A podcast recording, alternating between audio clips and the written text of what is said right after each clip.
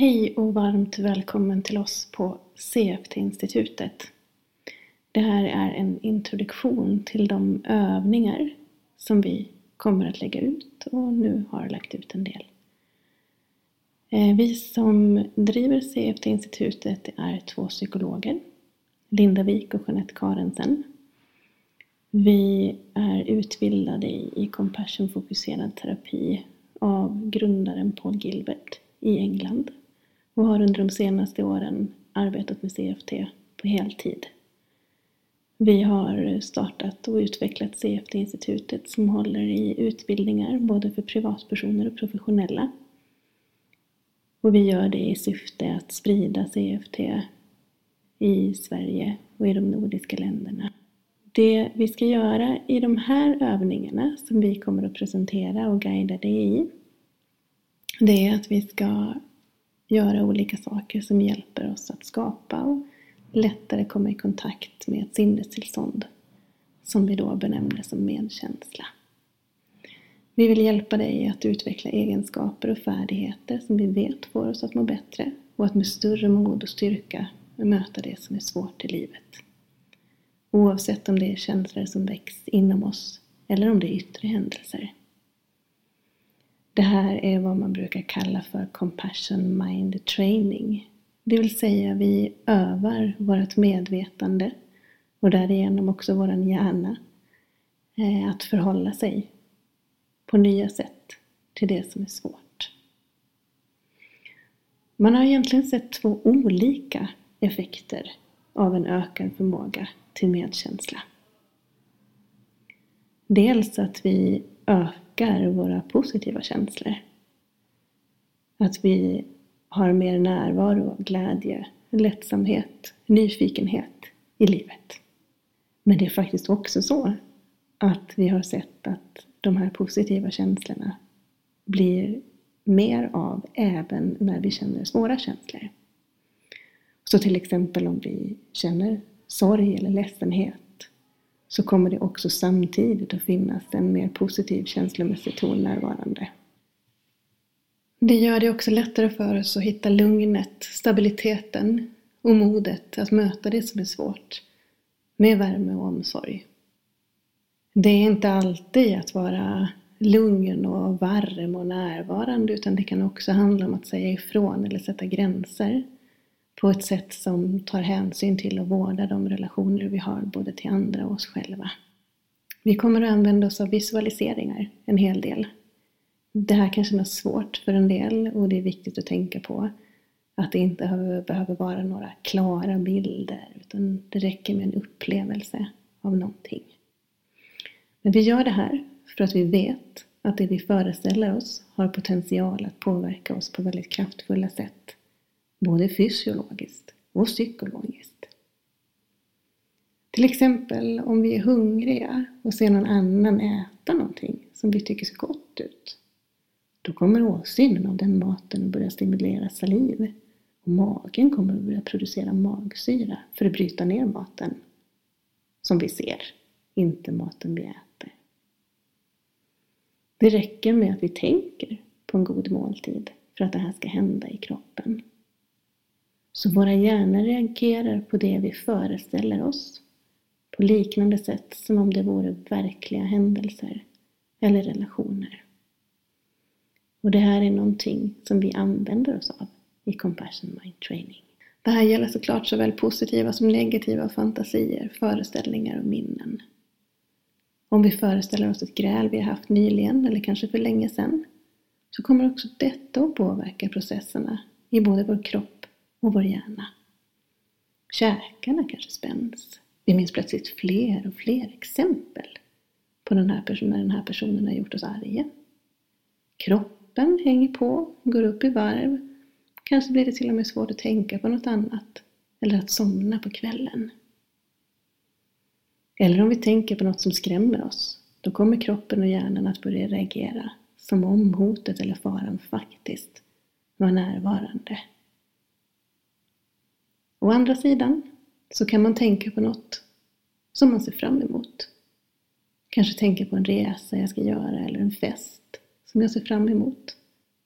Det ger oss helt andra reaktioner Kanske glädje, lite uppspelt, lite svårt att sitta still. Men en positiv uppvärmning i kroppen. Så visualiseringar, föreställningar, fantasier och minnen påverkar oss. Tankarna, känslorna och vår fysiologi. Därför kan också visualiseringsövningar som fokuserar på compassion eller medkänsla fungera på samma sätt. Om vi riktar vår uppmärksamhet på upplevelser av omsorg och vänlighet så kommer det att påverka våra känslor, stimulera våra hjärnor och kroppar på sätt som är positiva och gynnsamma för oss. Vi vet från forskning att om vi fokuserar på upplevelser av omsorg och att få omsorg så kan det ha en rad positiva effekter på vårt medvetande och våra sinnestillstånd. Ny forskning har också visat att ju mer vi fokuserar på vänlighet och stöd för varandra och oss själva, desto bättre tenderar vi att må. I de följande övningarna så kommer vi att fokusera på olika delar för att utveckla och kunna aktivera ett tillstånd av compassion eller medkänsla. Övningarna kan gärna göras i ordning för komplexiteten ökar lite. Lite som när vi kör lär oss att köra bil eller cykla. Först en del i taget och sen sätter vi ihop delarna mer och mer och till slut så ger vi oss ut i trafiken. Det gör vi i de senare övningarna när vi övar oss på att möta svåra känslor och situationer utifrån vår medkännande sida. Det är viktigt att tänka på att det här är ingenting som vi skapar i oss, utan det vi gör, det är att vi stärker och kommer i kontakt med förmågor och egenskaper vi redan har. Vi ökar tillgängligheten till upplevelser av medkänsla, både i och utanför oss själva, både nu och minnen. Hjärnan är som kardborre för det som vi upplever som negativt. Det hakar fast, det stannar kvar. Och som teflon för positiva upplevelser. Ju sämre vi har det just nu, desto starkare blir den effekten. Det finns alltså en stor vits i att öva oss på att känna in och känna igen det goda och hjälpsamma. För att sen bottna där när vi ska möta det som är svårt. En viktig del i de här övningarna som man har sett i forskning, det är att öva oss på att andas på ett sätt som hjälper våra kroppar och hjärnor att hitta till ett tillstånd av medkänsla.